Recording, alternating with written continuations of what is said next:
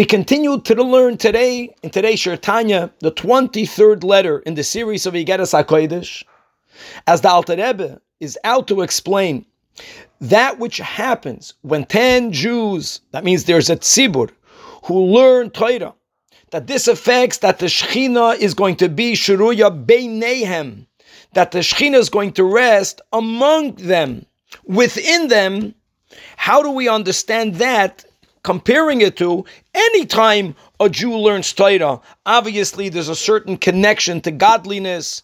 There's the drawing down of godliness. There's a reward for doing so. But nevertheless, the former learning Torah bitzibur is infinitely greater than a Yid who learns Torah by himself, or when Yidden learn together, but they're not yet learning with a minyan. It's not ten people or more. And the Alter Rebbe says Gavaldik. The reward that's given to a Jew, to a individual who learns Torah, based on the fact that the Torah is sometimes referred to as light. And actually, Hashem himself, so to say, oita oir kasalma, that Hashem garbs himself in the light of Torah, as one does physically here with a garment. And here we are referring to a level of light that relative to a greater light is called a limited amount of light. In other words, the light that's invested in the Torah. In the Torah that we have access to, even when we learn by ourselves, is considered a limited expression of godly light, which is indeed why, by the very fact that we are accessing a limited light, it not only goes inside of us when we learn Torah, but we are conscious, we are aware of how it affects us. And how does the light of the Torah affect us? Says the Alter Rebbe that when you have a Yid that gets excited during davening, or some people don't get excitement during davening, but we are zoiche to be excited about God at certain times. Where is that excitement coming from? This is the reward of learning Torah.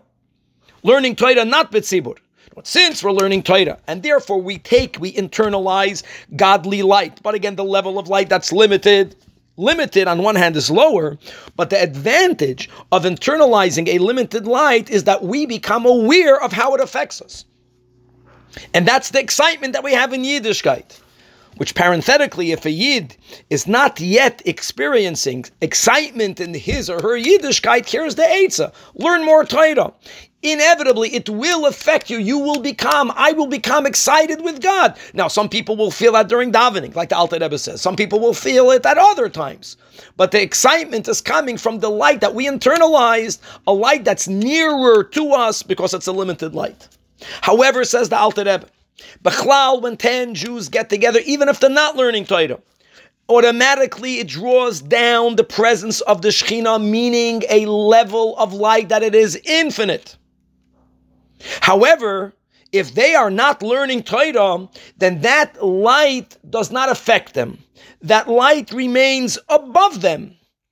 During the time that they are together, the light is there, the infinite light is there. When they stop, when the gathering is over, then that light goes away without it affecting them. But when 10 Yidden that are together are learning Torah, here the Shechina Ishroya Beineihem. Shechina Shroi Beineihem says the Alter Rebbe means that this light is internalized, but being that this light is infinite, we will not become aware of its effect. We will not consciously know its effect until the time will come that the soul is divested from the body. When the soul leaves the body, then the soul is less limited. And Alter Rebbe says, even though malachim don't have physical bodies, so they are to begin with less limited, even malachim are unable to internalize the light of the Shekhinah. That's something unique for the Jew. But even the Jew can only experience it at a later time in Olam Haba. However, even while we are alive, even though we are unable to be aware of this infinite light, but it does affect us on a way that we don't know. And that's the meaning that Shechina is Beinehem, that this infinite light of God also goes within us. It also has an effect on us. However, at this point, we don't yet understand it, we don't yet experience it.